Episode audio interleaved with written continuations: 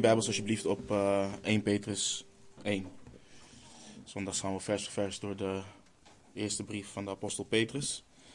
We gaan nu verder in uh, hoofdstuk 1. Ik kom met jullie lezen, um, vervolgens uh, bidden en dan het woord verklaren.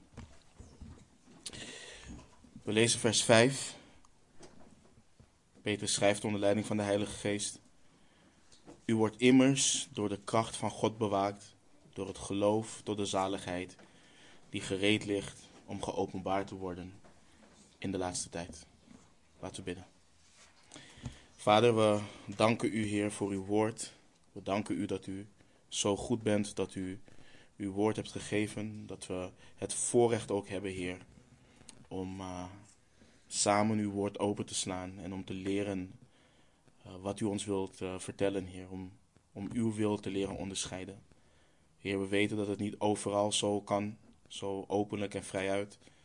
We weten ook dat um, in de geschiedenis van, de, van, van uw kerk, Heer, dat mensen niet altijd de vrije beschikking van uw woord hadden, Heer, en dat wij dat nu hebben. Dus bid ook dat we dat niet voor lief nemen.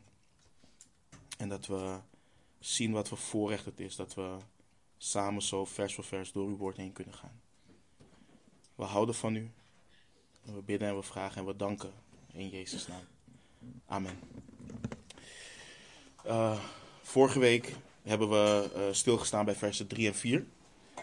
In de uh, rijke introductie en zegenbeden van Petrus hebben we gezien dat de wedergeboren discipelen van de Heer Jezus uitverkoren zijn. Dat wedergeboren discipelen uitverkoren zijn door God de Vader, door de heiliging van de Geest, tot gehoorzaamheid en besprenkeling met het bloed van Jezus Christus. Te midden van verdrukking, vervolging en laster heb je het nodig dat je gewezen wordt op het machtige werk van de Heere God en wat de implicaties ook daarvan zijn. We hebben het gezien bij de Israëlieten in Deuteronomium twee weken geleden en we zien het in ons eigen leven om ons heen. Te midden van moeilijkheden is de neiging tot twijfel enorm groot. Houdt God wel van mij? Ben ik wel zijn kind? Ben ik wel vergeven? Overkomen deze dingen mij omdat hij boos op me is of omdat ik helemaal niet wedergeboren ben? Uh, ben ik niet in de, in de wil van God, in de goede gunst van God? En is zijn genade en vrede niet over mij? En dan is het zo'n troost dat Petrus onder leiding van Gods geest herinnert aan onze identiteit door het machtige werk van God. Uitverkoren, gekozen, persoonlijk gekozen door de schepper van hemel en aarde. Niet omdat ik iets heb gedaan om dat te verdienen, maar puur uit zijn genade.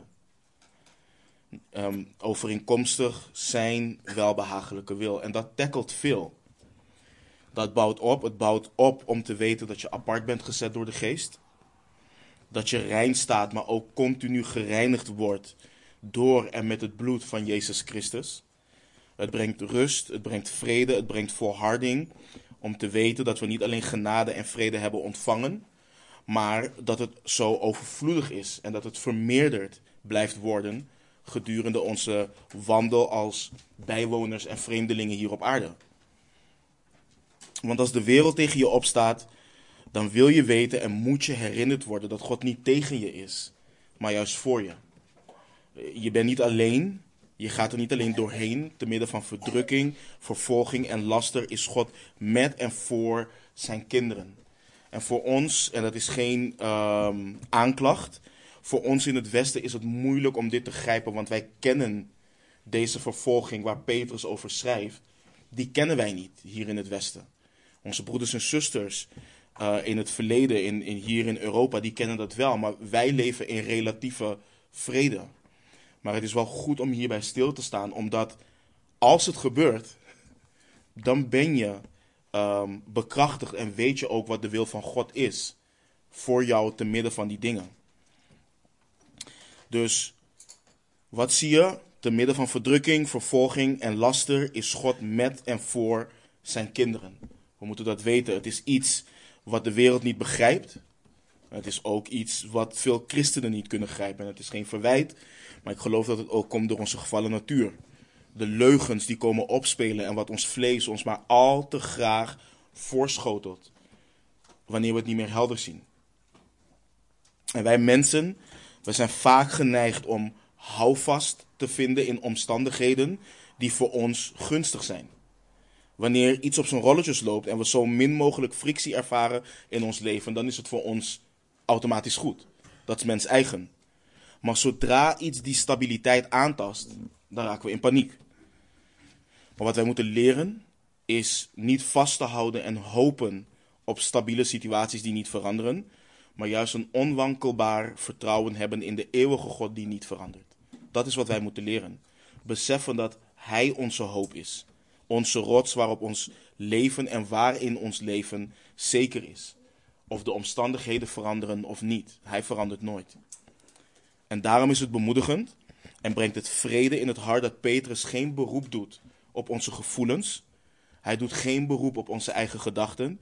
Hij grijpt niet naar de omstandigheden. Alles ligt hem voor Petrus in wie God is. Daar ligt het hem in. Omdat hij is wie hij is, kan Petrus niets anders dan God loven, hem prijzen voor zijn barmhartigheid, want door zijn barmhartigheid zijn we opnieuw geboren. We zijn op, opnieuw geboren tot een levende hoop. Je hebt nieuw leven ontvangen. God heeft zich ontfermd over jou in je ellendige en gevallen staat, waarin je dood was door de overtredingen en de zonde, heeft Hij naar je omgezien en door het geloof in zijn Zoon heeft Hij jou bekleed met de gerechtigheid van zijn Zoon. Dus je bent een nieuwe schepping, geschapen in Christus Jezus. En dit allemaal overeenkomstig de grote barmhartigheid van God. Een levende hoop. Het is verwachten dat wat zeker is wanneer we praten over bijbelse hoop. Het is niet duimen, het is niet hopen zoals de wereld het doet. Wij hebben de zekerheid van nieuw leven, van eeuwig leven. En daar prijst Petrus God voor. En deze hoop hebben door de opstanding van Jezus Christus uit de doden. En vervolgens had Petrus het over een erfenis. Vorige week zei ik het al. Hij beschrijft die erfenis op drie manieren. Eén, hij noemt die erfenis een onvergankelijke erfenis. En dit spreekt van een erfenis wat niet vernietigd kan worden. Niemand kan het stuk maken. Het kan niet bedorven raken. Het is niet vatbaar voor corruptie of voor verval. Het kan niet aangetast worden. Hij noemt de erfenis uh, een onbevlekte erfenis. Onbezoedeld, onbesmet, vrij van verontreiniging. En hij noemt de erfenis een onverwelkbare erfenis. Het vergaat niet. Oké, en tot zover, tot zover is het prijs God. Prijs God. Loof God. En kijk, dit is, dit is grappig aan, aan, aan discipelen, aan mensen. Wellicht ken je deze gedachte ook van jezelf. Oké, ik ben opnieuw geboren. Ik ben opnieuw geboren, prijs God.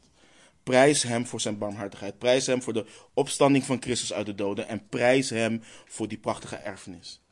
Ik weet dat alles hier op aarde zal vergaan. Dat het allemaal tijdelijk is. Prijs hem voor wat in de hemelen bewaard wordt voor mij. Maar wat als ik het zelf niet red?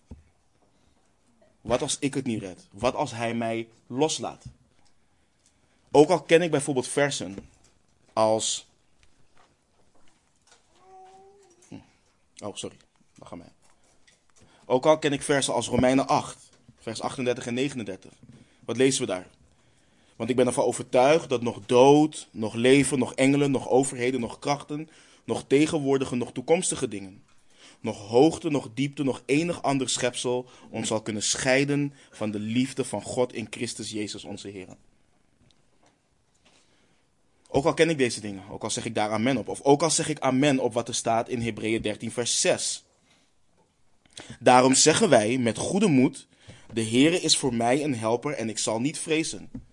Wat zal een mens mij doen? Ook al schreeuw ik ja, amen hierop, toch, wat zie je bij veel discipelen? Ze bouwen toch een marge in, omdat je niet met volle overtuiging en zekerheid kan zeggen ik zal die erfenis die voor me weggelegd is ook daadwerkelijk beërven. We citeren Romeinen 8, vers 31 en 32, waarin staat: Wat zullen wij dan over deze dingen zeggen? Als God voor ons is, wie zal tegen ons zijn? Hoe zal hij, die zelfs zijn eigen zoon niet gespaard heeft, maar, sorry, die zijn eigen zoon niet gespaard heeft, maar voor ons alles overgegeven heeft, ons ook met hem niet alle dingen ehm, schenken? Ook daarop zeg je ja, amen. Maar wat doen we als discipelen? Bij het minste of geringste twijfel je aan het feit of je het eeuwig leven zal beërven. En weet je wat het bijzondere is? Al die versen die we zojuist hebben gelezen, al die versen horen de christen de zekerheid te geven dat het goede werk wat God begonnen is, dat hij dat ook zal voltooien. Maar toch gaan er zoveel discipelen met onzekerheid over hun zaligmaking door het leven. En broeders en zusters, dit hoort niet. Dit hoort niet. En onze tekst van vanmorgen is een bemoediging. Het is een troost. Het biedt en het geeft zoveel hoop. En mijn gebed is dat we de Heere God zullen geloven op zijn woord. Het is één om te zeggen dat het woord onfeilbaar is, dat het toereikend is, dat het, dat het, dat het uh, um, autoriteit heeft over ons, dat het geïnspireerd is. Het is een ander om het te geloven. Het is een ander ding om het te geloven. En voordat we dat vers ontleden, wil ik dit met jullie tackelen. Want ik weet hoe christenen, vooral in onze kringen, jullie weten, ik ben hier. Kijk, ik ben hier niet om onze oren te kietelen. Dat, dat, dat weten jullie inmiddels. Het is makkelijk om te prediken over en tegen hen waarvan we het allemaal eens zijn op basis van Gods woord dat daar misstanden zijn. Dan, dan zal iedereen hier knikken en zeggen: Ja, amen, nee, ze doen het allemaal fout. Maar daar sta ik hier niet voor. Dat, dat, dat is niet wat we hier doen. Ik predik tegen jullie en ik dien jullie op te bouwen, te bemoedigen, te corrigeren, toe te rusten en aan te sporen, opdat we toegerust zijn. Dat is wat we horen te doen. Dus, als jullie in jullie Bijbels naar Matthäus 7 gaan, dan wil ik, voordat we onze tekst ingaan, en dat hoort gewoon bij de studie, maar ik wil gewoon, dit moeten we even tackelen. Dat moeten we ontlenen. Matthäus 7, vers 21 tot en met 23. De Heere Jezus spreekt hier, hij zegt, niet iedereen die tegen mij zegt, Heere, Heere, zal binnengaan in het koninkrijk der hemelen maar wie de wil doet van mijn Vader die in de hemelen is. Velen zullen op die dag tegen mij zeggen: Heere, Heere, hebben wij niet in uw naam geprofiteerd en in uw naam demonen uitgedreven en in uw naam veel krachten gedaan? Dan zal ik hun openlijk zeggen: Ik heb u nooit gekend, ga weg van mij, u die de wetteloosheid werkt.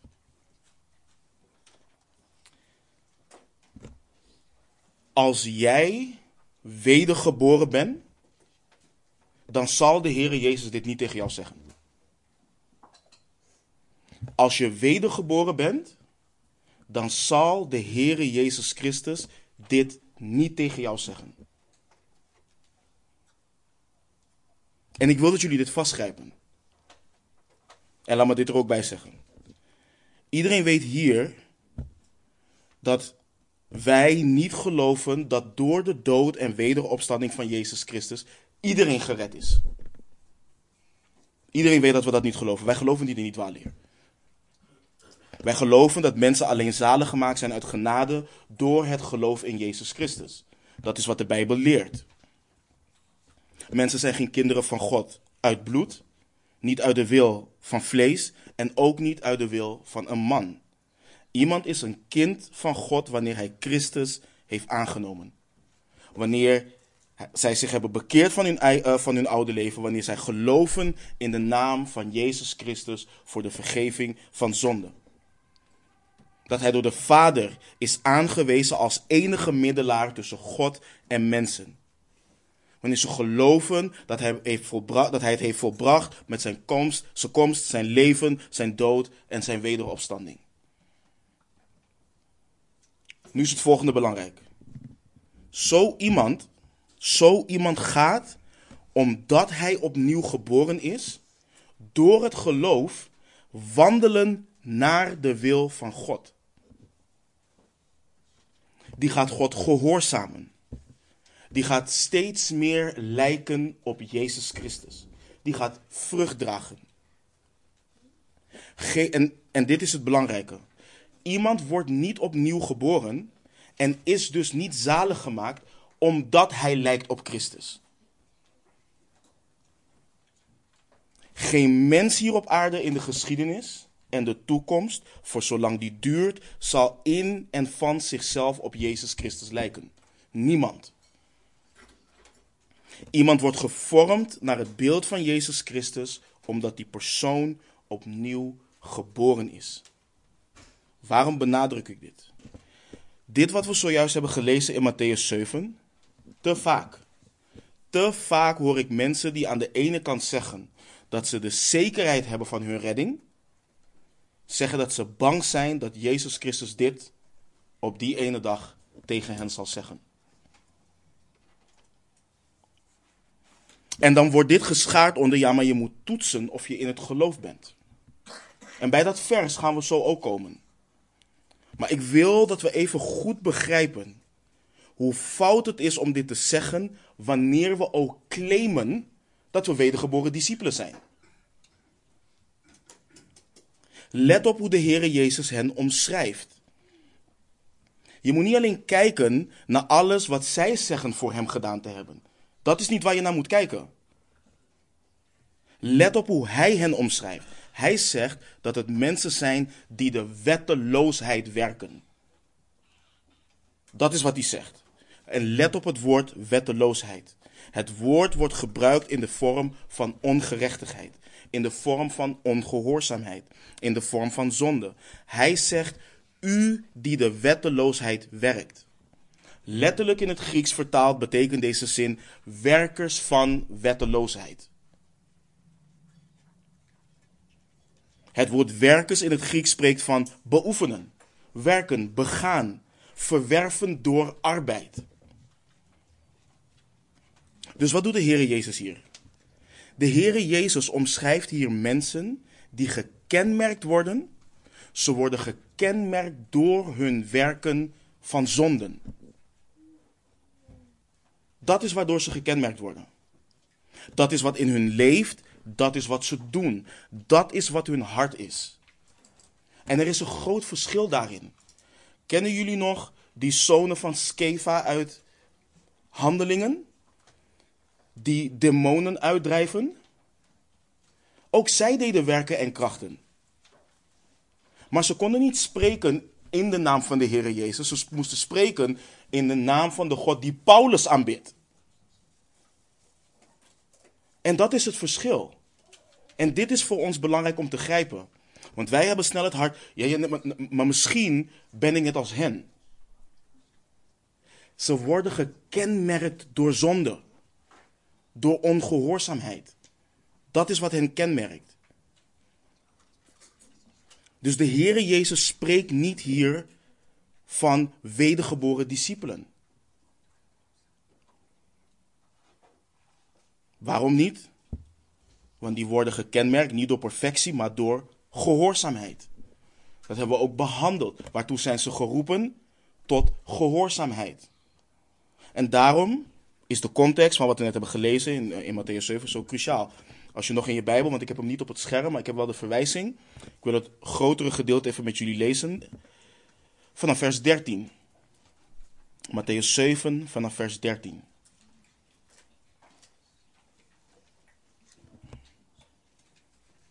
Daarom hameren we altijd. Context. Context is belangrijk. Matthäus 7 vanaf vers 13. Wat staat er? Ga binnen door de nauwe poort, want wijd is de poort en breed is de weg die naar het verderf leidt. En velen zijn er die daardoor naar binnen gaan. Maar de poort is nauw en de weg is smal die naar het leven leidt. En weinigen zijn het en weinigen zijn er die hem vinden. Maar wees op uw hoede voor de valse profeten die in schapenvacht naar u toe komen, maar van binnen roofzuchtige wolven zijn. Aan hun vruchten zult u hen herkennen. Men plukt toch geen druif van doornstruiken of vijgen van distels. Zo brengt iedere goede boom goede vruchten voort en een slechte boom brengt slechte vruchten voort. Let goed op. Een goede boom kan geen slechte vruchten voortbrengen en een slechte boom kan geen goede vruchten voortbrengen. Iedere boom die geen goede vrucht voortbrengt, wordt omgehakt en in het vuur eh, geworpen. Dit kennen we hè, uit Johannes. Zo zult u hen dus aan hun vruchten herkennen. Dan komen we bij onze versen. Niet iedereen die tegen mij zegt, Heere, Heere, zal binnengaan in het koninkrijk der hemelen, maar wie de wil van mijn Vader, die in de hemelen is. Velen zullen op die dag tegen mij zeggen, Heere, Heere, hebben wij niet in uw naam geprofiteerd en in uw naam demonen uitgedreven en in uw naam veel krachten gedaan? Dan zal ik hun openlijk zeggen, ik heb u nooit gekend, ga weg van mij, u die de wetteloosheid werkt. Zien jullie het contrast? Het contrast in deze versen. Je hebt een goede boom, je hebt een slechte boom. De goede boom kan geen slechte vrucht voortbrengen, de slechte boom kan geen goede vruchten voortbrengen. Zien jullie dat? Welke boom wordt omgehakt? Niet de goede boom. Want die brengt goede vruchten voort. Het is de slechte boom die wordt omgehakt. Het is ook de slechte boom die wordt gekenmerkt door wetteloosheid.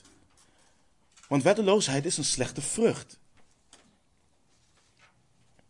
Mensen die gekenmerkt worden door wetteloosheid kunnen nooit vrucht voortbrengen, want ze zijn niet in de ware wijnstok. En zij die niet in de ware wijnstok zijn, hebben niet de geest van God.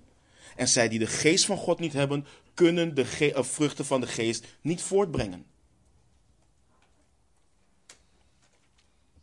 En let op wat de Heer Jezus zegt. Hij zegt niet dat ze van hun geloof zijn gevallen. Hij zegt niet dat zij hun geloof zijn kwijtgeraakt. Wat zegt hij tegen hen? Let goed op. Hij zegt: Ik heb u nooit gekend. Nooit. Ik heb je niet even gekend en daarna niet meer. Ik heb je nooit gekend.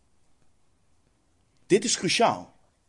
Dit is belangrijk. Nooit in het Grieks is nooit. Niet af en toe, niet soms, nooit. Dat is wat het betekent. En mag ik iedere wedergeboren discipel nu dus tot het volgende aansporen en oproepen. En ik herhaal, iedere wedergeboren discipel. Mijn taak is niet om hen die niet wedergeboren zijn, valse hoop te geven. Je enige hoop is Jezus Christus. Als je niet in Hem bent, dan ben je verloren. Zekerheid is alleen en hoop is voor hen die in Christus zijn. En de hoop die de niet wedergeboren discipel heeft, is de hoop op de genade van God. Dat is de hoop die je hebt. Maar broeders en zusters, als je waarlijk in Hem gelooft, dan zul je het leven gaan leiden in gehoorzaamheid en liefde tot God. Dat zul je doen. Aan iedere broeder en zuster zeg ik: stop met dit. Het is niet vroom, het is geen godsvrucht. Het is God tot een leugenaar maken. Het is ook niet het onderzoeken of je in het geloof bent. Als je in je Bijbel alsjeblieft naar 2 Korinthe 13 gaat, dan gaan we gelijk zien wat Paulus hier doet. Ook weer context. 2 Korinthe 13, vers 5. Dit vers kennen we allemaal. Paulus schrijft: Onderzoek uzelf of u in het geloof bent. Beproef uzelf. Of weet u niet van uzelf dat Jezus Christus in u is? Of het moet zijn dat u op enige wijze verwerpelijk bent. Dus voor ons is het belangrijk hoe bestuderen we de Bijbel, hoe lezen we en hoe interpreteren we versen. Wat gebeurt hiervoor? Dat is belangrijk. Dat is altijd belangrijk wat we, als we de schrift lezen. We moeten ervoor waken dat we praktijken gaan maken van zaken als het niet in lijn is met de context. Is het gezond om jezelf te beproeven? Absoluut. Is het noodzakelijk? Ja. We moeten het doen. Want je moet ook beproefd het avondmaal nemen. Dus we moeten dat doen.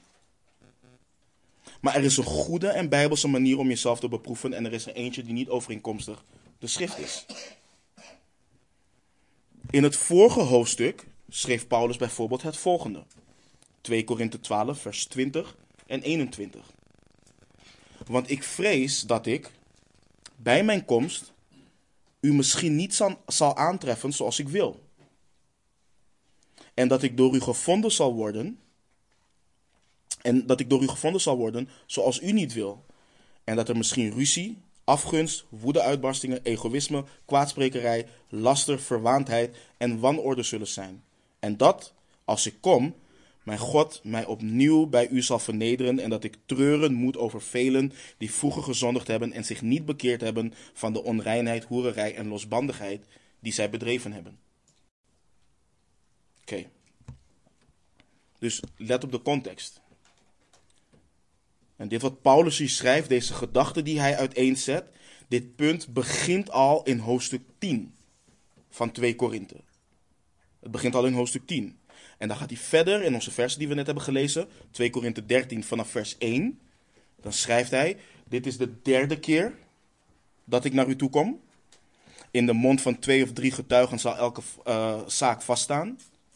Ik heb het al eerder gezegd. En ik zeg het nu vooraf. Net als toen ik voor de tweede keer bij u was. En ik schrijf het, ik schrijf het nu, terwijl ik afwezig ben. Aan hen die vroeger gezondigd hebben. En aan al de anderen. Ik zal hen, als ik opnieuw kom, niet sparen. Let op vers 3.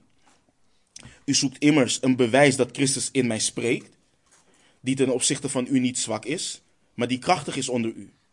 Want hoewel hij gekruisigd is door zwakheid, leeft hij toch door de kracht van God. Ook wij zijn immers zwak in hem, maar zullen ten opzichte van u leven met hem, door de kracht van God. Nu komt ons vers. Onderzoek uzelf of u in het geloof bent. Beproef uzelf. Of weet u niet van uzelf dat Jezus Christus in u is? Of het moet zijn dat u op enige wijze verwerpelijk bent. Zien we het? Dus wat, wat, wat heeft Paulus gedaan? Eerst heeft hij het over zijn bezorgdheid. En vervolgens zegt hij: Jullie zoeken bewijs of Christus in mij spreekt. Dat is wat jullie doen. Jullie zoeken bewijs of Christus in mij spreekt. Jullie onderzoeken mij want we zien als we 1 Korinthe ook lezen, uh, Delaan en, uh, en Ive hebben hem behandeld, ze vinden hem zwak. Zijn spreken, zijn voorkomen. En je weet, in Korinthe was retoriek, dat was hoog. Het ging niet eens zozeer om de inhoud, maar als je goed kon spreken, en als, net zoals de filosofen die we vandaag de dag hebben, als je goed kon spreken en het leek ergens een beetje logisch, dan hadden ze respect voor je. Maar kwam je bevend over, stotterde je over je woorden, stond je niet recht en stond je niet je mannetje, dan luisterde niemand naar je. Dat was de cultuur in Korinthe. En dan zeggen ze, in zijn brieven komt hij gewichtig over. Want als je zijn brieven leest, dan denk je, deze man, hij, hij, kan, hij kan schrijven. Maar in zijn voorkomen is hij zwak. En vers 4 ontkracht dan zo hard en dan zegt hij, onderzoek of jij in het geloof bent. Jullie onderzoeken mij, beproef jezelf. Dat is wat hij doet. En dit is het dus. Ja, beproef jezelf. Vraag God ook om je te beproeven. Vraag God om te openbaren of er verborgen zonden zijn in je leven. En hij doet het ook. Hij doet het ook. Het is goed om je motieven te onderzoeken. Op een bijbelse manier. Niet op een filosofische wijze. Het is goed om te onderzoeken of je staat in de genade of dat je probeert de gunst van God te verdienen met bepaalde werken. Maar het is niet goed en het is niet bijbels om aan de ene kant te zeggen dat je ervan overtuigd bent dat Gods geest met jouw geest getuigt dat je zijn kind bent, maar bij het minste of geringste twijfelt of je wel gered bent. Dat is iets waar we mee moeten ophouden. We moeten niet voelen dat we gered zijn. We moeten het geloven op basis van Gods woord. En op basis van wat je ziet, dat de, dat de geest zal doen in het leven van een wedergeboren discipel. Dat is wat we moeten doen.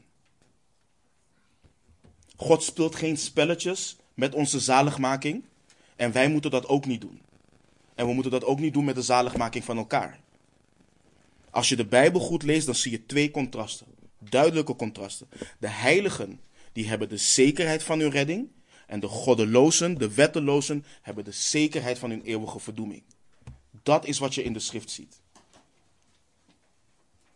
En daarom, in context, is wat Petrus hier schrijft, waar je ook doorheen gaat, zo'n bemoediging. Dat is een houvast. Je wordt vervolgd, je wordt verdrukt, je wordt gelasterd, maar je weet dat je uitverkoren bent. Je weet dat je opnieuw geboren bent. Je weet dat God je barmhartig is geweest en dat jouw erfenis wordt bewaard, in de hemelen. Ja, alles vergaat. Maar hoe zit het met mij? En dan schrijft Petrus: U wordt immers door de kracht van God bewaakt door het geloof, door de zaligheid die gereed ligt om geopenbaard te worden in de laatste tijd. Zien we hem?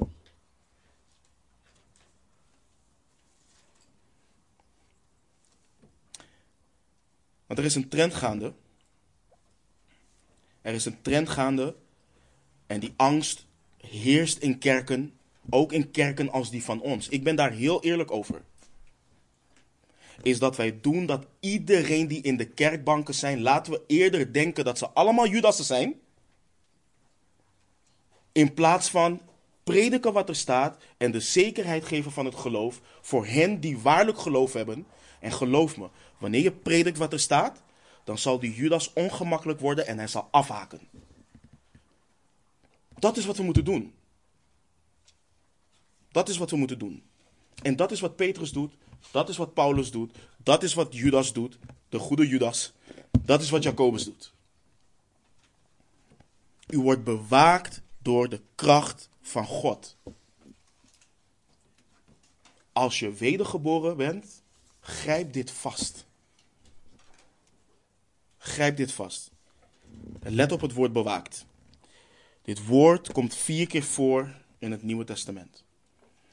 En het heeft een militaire lading. Het spreekt van het behouden van iets. Beschermen. Beschermd worden als door een militaire wacht. Een schildwacht. Het spreekt van actief alle defensieve en uh, offensieve middelen tonen die nodig zijn om iets of iemand te bewaken. Dat is waar, waar, uh, waar het van spreekt. En probeer je dan voor te stellen hoe het is. In de context, in de historische context. En ook vandaag hier vandaag. Je woont veilig in jouw omgeving. En op een gegeven moment slaat de vervolging toe. Je bent genoodzaakt om op de vlucht te slaan. Alles moet je achterlaten, je erfenis en alles. En omdat wij vroom zijn, dan zeggen wij: Ach, het is maar materie. Dat, dat is wat we doen. Het maakt niet uit.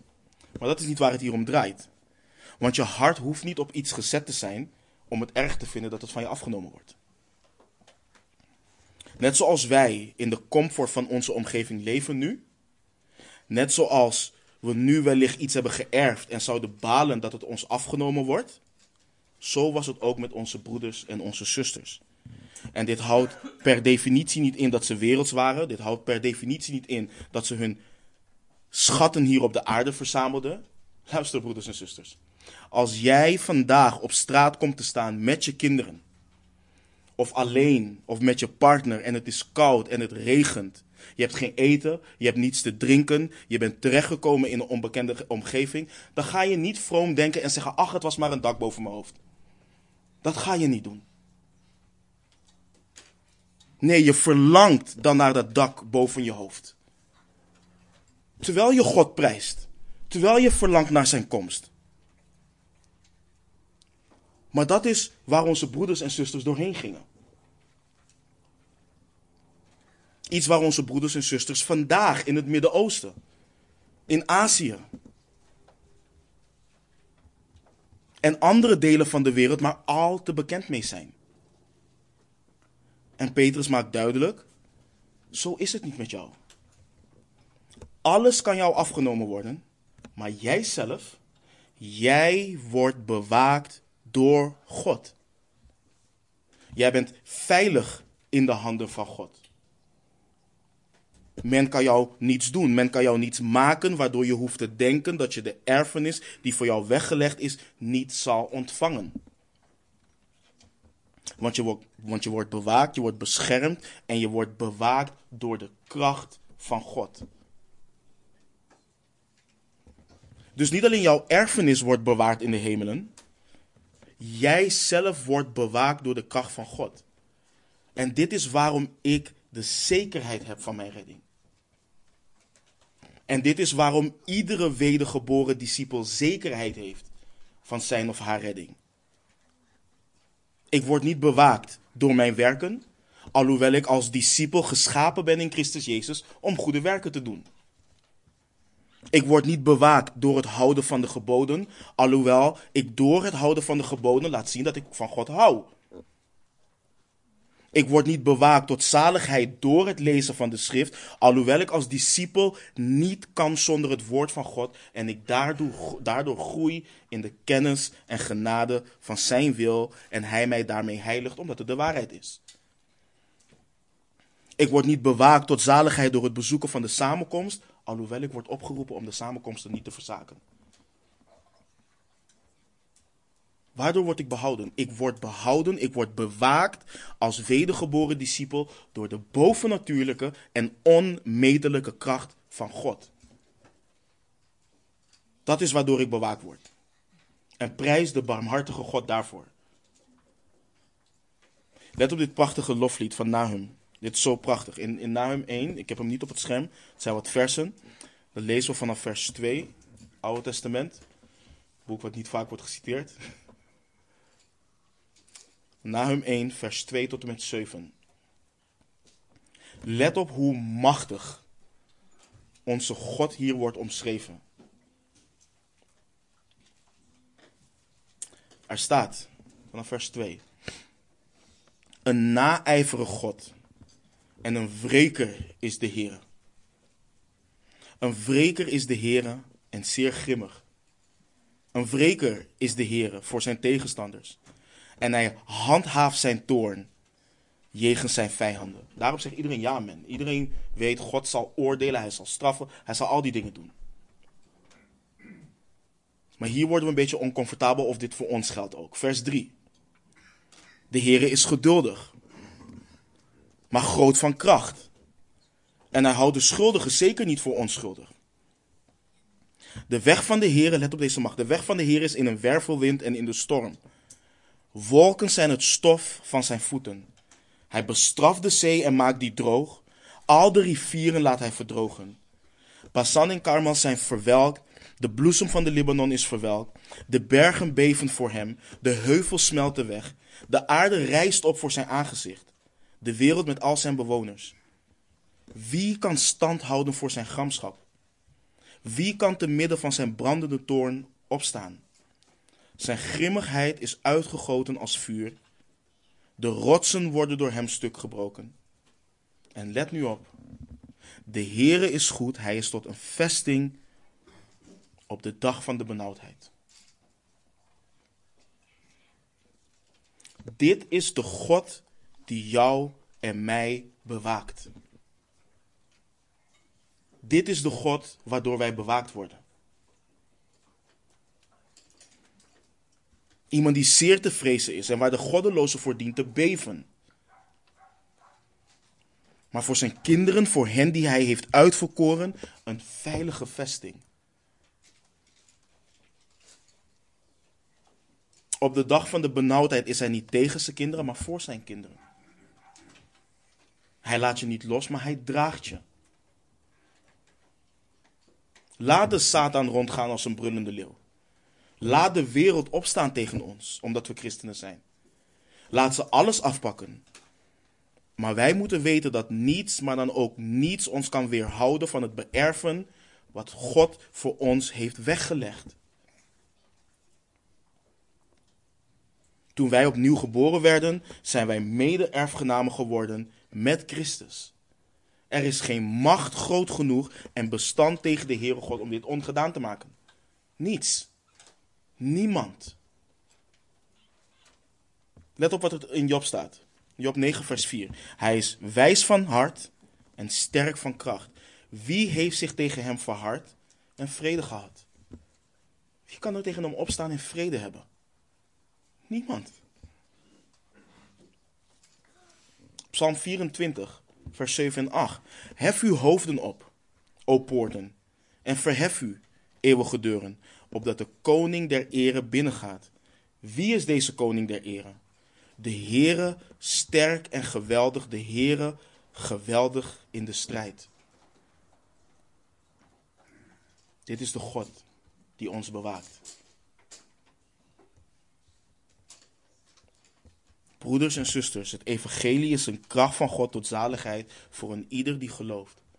Denken we niet dat Hij kracht heeft om ons te behouden? Zouden we moeten twijfelen over onze zaligheid, over onze zaligmaking? De psalmist leert ons van niet. Psalm 14. Psalms 147, sorry. Vers 4 tot en met 6. Hij telt het aantal sterren. Hij noemt ze alle bij hun naam. Onze Heere is groot en geweldig in kracht. Zijn inzicht is onmetelijk. Let op. De Heere houdt de zachtmoedigen staande. De goddeloze vernedert hij tot de grond toe.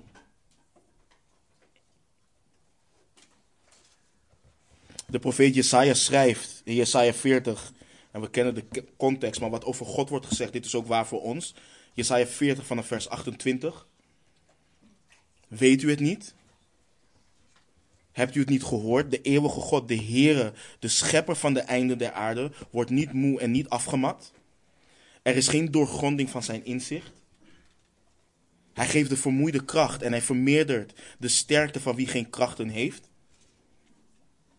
Jongeren zullen moe en afgemat worden. Jonge mannen zullen zeker struikelen. Maar wie de Heere verwachten, zullen hun kracht vernieuwen. Zij zullen hun vleugels uitslaan als arenden. Zij zullen snel lopen en niet afgemat worden. Zij zullen lopen en niet moe worden. We moeten hieraan herinnerd worden. Want dit en wat we de afgelopen weken hebben behandeld, bepaalt mede hoe wij als discipelen door dit leven wandelen. Want aan de kracht van God ligt het niet. Aan zijn kracht ligt het niet. Hij geeft ons alles. Hij rust ons toe. Hij bekrachtigt, bekrachtigt ons. Hij heeft ons nieuwe scheppingen gemaakt met nieuwe verlangens. Hij heeft ons zijn geest gegeven. Iedere dag weer vermeerdert hij genade, vrede en barmhartigheid voor ons. Wij dienen te staan in die dingen. We dienen te wandelen in die dingen. We dienen te herinneren wie de God is die we zeggen te geloven en vertrouwen.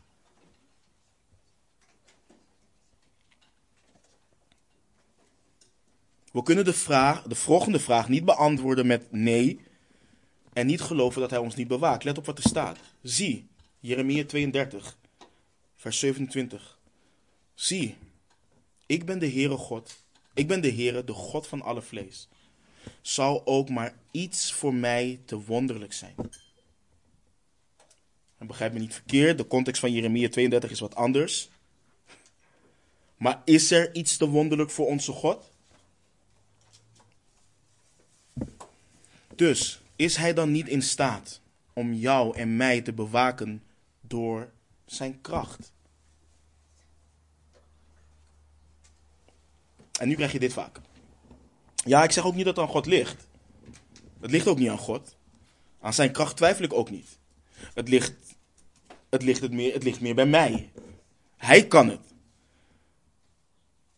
De vraag is, doet hij het ook? Want als ik kijk naar mijn eigen leven, dan zou ik niet denken dat hij het doet. En, en, en, laat me dat tackelen. Kijk, als je tot de conclusie bent gekomen dat jouw wandel niet overeenkomstig de wil van God is en je daardoor denkt dat hij je niet zal behouden, dat behouden, dan moet je je bekeren. Dat is wat je moet doen.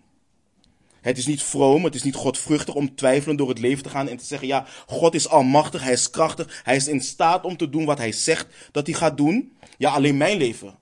Ik, ik ben het. Als jij het bent, bekeer je. Dat is wat de Bijbel oproept. En ik probeer niet simplistisch te brengen van, nee, bekeer je gewoon. Nee, wat ik bedoel is, als, als je blijkbaar door Gods genade en openbaring weet wat niet overeenkomstig zijn wil is, dan moet je je daarvan bekeren. Dat is wat je moet doen. Je moet jezelf niet kastijden, we hebben het daarover gehad. Je moet ook geen zelfmedelijden hebben. Geen van beide zijn overeenkomstig Gods wil. Dus wat zegt Petrus? God bewaakt je. Hij bewaakt je. Hij bewaakt iedere wedergeboren discipel. Niemand zal ze uit de handen van mijn vader kunnen rukken. En hij zegt niet, hij zal je bewaken, hij bewaakt je nu. Hij beschermt je. Dat ene waar je doorheen ging, waarvan je dacht, ik weet niet bij God hoe ik hier doorheen ga komen. En je bent er doorheen gekomen, dat is de kracht van God. Hij bewaakt je. De discipel zal niet verloren gaan. De wedergeboren discipel zal niet verloren gaan. Let op wat er staat in Johannes 3:16. Ik ga gewoon een paar teksten gaan we gewoon lezen. Ik kan veel zeggen, maar laten we het woord van God laten spreken. Johannes 3:16. Want zo lief heeft God de wereld gehad, dat hij zijn enige geboren zoon gegeven heeft, opdat ieder die in hem gelooft, wat staat er? Niet verloren gaat, maar eeuwig leven heeft. Johannes 6, vers 39 en 40. En dit is de wil van de Vader, die mij gezonden heeft, dat ik van alles wat Hij mij gegeven heeft niets verloren laat gaan. Maar hij doet opstaan op de laatste dag. En dit is de wil van Hem die mij gezonden heeft, dat ieder die de Zoon ziet en in Hem gelooft, eeuwig leven heeft. En ik zal Hem doen opstaan op de laatste dag. Johannes 6, vers 47. Voorwaar, voorwaar, ik zeg u, wie in mij geloof heeft wat? Eeuwig leven. Johannes 10, vers 27 en 28. Mijn schapen horen mijn stem en ik ken ze en ze volgen mij en ik geef hun eeuwig leven. Wat staat er? En zij zullen beslist niet verloren gaan in eeuwigheid en niemand zal ze uit mijn hand drukken. Het staat er. Dit zijn de woorden van onze Heer Jezus Christus. Hoeveel zekerheid willen we hebben? En ik weet dat we gewend zijn. En het heeft zijn tijd en plek in de prediking. Ik zei, ik zei het net ook al, maar de constante angst dat je een Judas blijkt te zijn, of dat je voor een verrassing komt te staan wanneer je voor God staat. We hebben in Matthäus 7 al gezien hoe dat zit. Judas is niet op dat moment een duivel geworden. Hij was nooit bekeerd.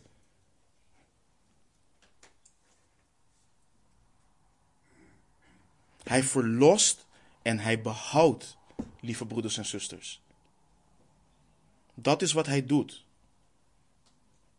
Je moet denken aan wat de Heer zei tegen Petrus in Lucas 22, vers 31 en 32. De Heere zei, Simon, Simon, zie, de Satan heeft u allen opgeëist om te, om te siften als de tarwe. Maar ik heb voor u gebeden dat uw geloof niet ophoudt. En u, als u eens tot inkeer gekomen bent, versterk dan uw broeders. Is dat niet wat hij doet met die brief die we nu lezen?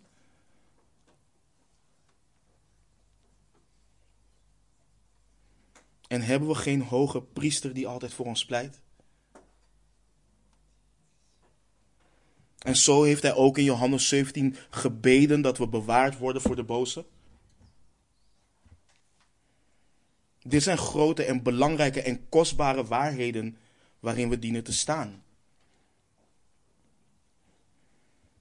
De Heere Jezus behield het geloof van Petrus toen hij in zonde struikelde, door voor hem te bidden.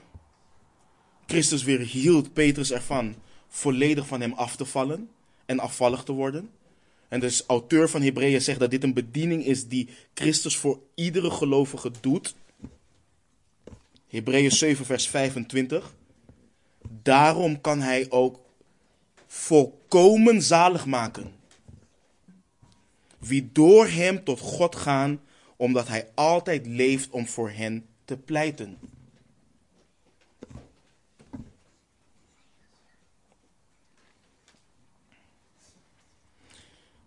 Daarom kan hij ook volkomen zalig maken wie door hem tot God gaan, omdat hij altijd leeft om voor hen te pleiten. Dit is onze hoge priester. En we weten dat de Vader hem hoort. En let ook op wat Petrus schrijft. relatie ook tot Hebreeën 7, vers 25. Door het geloof tot de zaligheid. Door het geloof, broeders en zusters. Door het geloof. En ik kan dit niet genoeg blijven benadrukken. Weet je, er is een, er is een valse notie die rondgaat wanneer mensen ook, en vooral in de liberale hoek, er, valt niet te discussiëren daarmee. Wanneer ze dan horen hoe wij oproepen van gehoorzaam de Heere God. Oh nee, dat is, dat is wettisch. Dat is wetticisme. Ja, je, je, je predikt werken. Nee, je predikt geloof. En geloof brengt werken voort. Dat is wat het doet. Geloof uit zich. En daarom blijven we benadrukken. Dit is door het geloof tot de zaligheid. Het woord geloof is vertrouwen. Dat is wat betekent in het Grieks. Je bent ergens door en van overtuigd, waardoor je dus vertrouwen hebt. En laat het duidelijk zijn dat geloof iets bovennatuurlijks is. Het is niet iets zoals de wereld ervan spreekt. De wereld spreekt en denkt menselijk over geloof. Wij weten dat het iets is wat van God komt. En tot God is. Geloof is nooit en wordt nooit geproduceerd door de mens. En let ook op de zaligheid die gereed ligt om geopenbaard te worden in de laatste tijd. En wanneer Petrus zegt dat onze zaligheid gereed ligt om geopenbaard te worden in de laatste tijd, bedoelt hij dat we op dit moment slechts een fractie ervan ervaren van wat God voor ons heeft bereid. We kunnen niet beginnen te bevatten wat het allemaal inhoudt wat God voor ons heeft weggelegd. Maar we kunnen erop vertrouwen dat het veel beter is dan wat we ons ook kunnen voorstellen. Onze zaligmaking ligt gereed om geopenbaard te worden. Zoals bijvoorbeeld een standbeeld dat wacht om onthuld te worden. En het woord gereed ligt, dit is belangrijk, wordt ook gebruikt in 1 Petrus 4, vers 5. Daarin staat dan dat, dat, dat Petrus waarschuwt dat God gereed staat om de levenden en de doden te oordelen. Kijk, de toekomst, het houdt het een of het ander in. Voor ieder persoon. Ofwel wacht je om te zien hoe de sluier van je zaligmaking wordt opgelicht. Ofwel wacht je om God te ontmoeten in het oordeel. Het is één van de twee.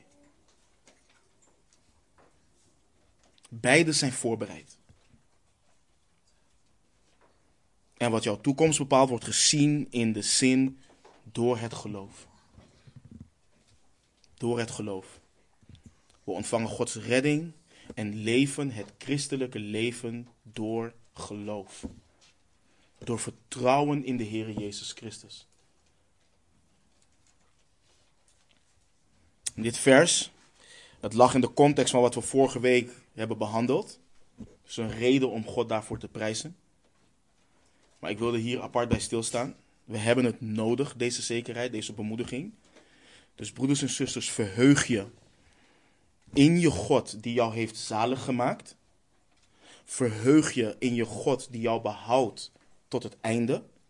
Geef hem de eer, geef hem de glorie. Waar je ook doorheen gaat, je hebt de zekerheid van jouw redding, omdat hij jou heeft gered en behoudt door alle stormen en alle vurige pijlen van de vijand. Door alles. Niets kan je uit de handen van de levende God rukken. Niemand heeft die macht. Die erfenis die voor je wordt bewaard, zul je ontvangen, omdat jij zelf bewaakt wordt. Ik zie in de schrift dat dit juist de motivatie en de basis is voor een godvruchtig leven. Kijk, angst, angst zal je alleen drijven om hem te willen behagen door je vlees. Oké, laat me niet een uur lezen, laat me twee uur lezen. Laat me niet naar één samenkomst gaan, laat me naar twee gaan. Laat me niet een half uur bidden, laat me een anderhalf uur bidden. Laat me niet blij zijn, laat me somber zijn. Dat is wat angst doet. Dat is wat angst teweeg brengt. Maar zekerheid, zekerheid in en door Hem zal je aansporen om in geloof en aanbidding vast te houden aan al hetgeen wat je gegeven is. Dat zal je drijven uit verlangen om niet een half uur, maar een uur te lezen. Om niet één samenkomst, maar twee samenkomsten te bezoeken. Want je wilt je broeders en je zusters zien die dezelfde hoop hebben als jij hebt. Het zal je drijven om lang te bidden. Omdat je weet dat je afhankelijk bent van Hem. En dat door te bidden en alles bij Hem neer te leggen, dat Hij je een vrede zal geven wat je verstand te boven gaat. Maar angst drijft je om te zeggen: Ik heb een half uur gebeden, Heer, is het goed genoeg?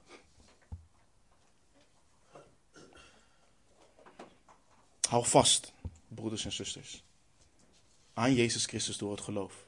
En ik wil afsluiten met wat Judas zo treffend schrijft, wat betreft het onderwerp wat we behandelen. Judas 1, vers 24 en 25.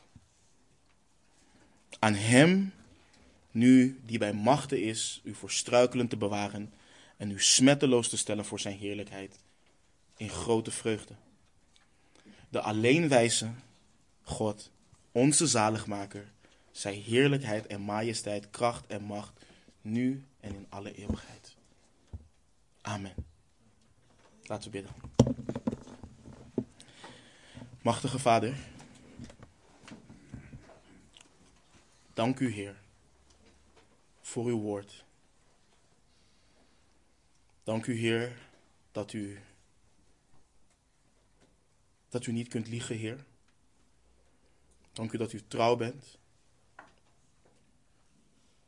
En dat we kunnen vertrouwen en bouwen op alles wat u hebt gezegd, Heer. Mogen het ook zo zijn dat we dat doen, Heer. Vader, we weten en we lezen in de schrift dat het goed is om onszelf te beproeven.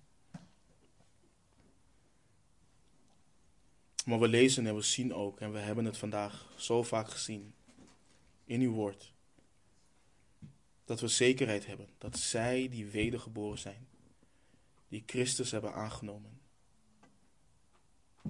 die in Hem geloven, zekerheid hebben van het behoud, dat we bewaakt worden door uw kracht, Heer.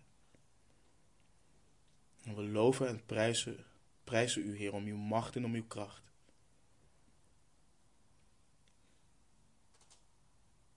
Mogen we versterkt en gefundeerd zijn in onze Heer Jezus Christus. En we zien uit, Heer, aan de dag dat we u mogen zien. In de naam van onze Heer Jezus Christus. Amen.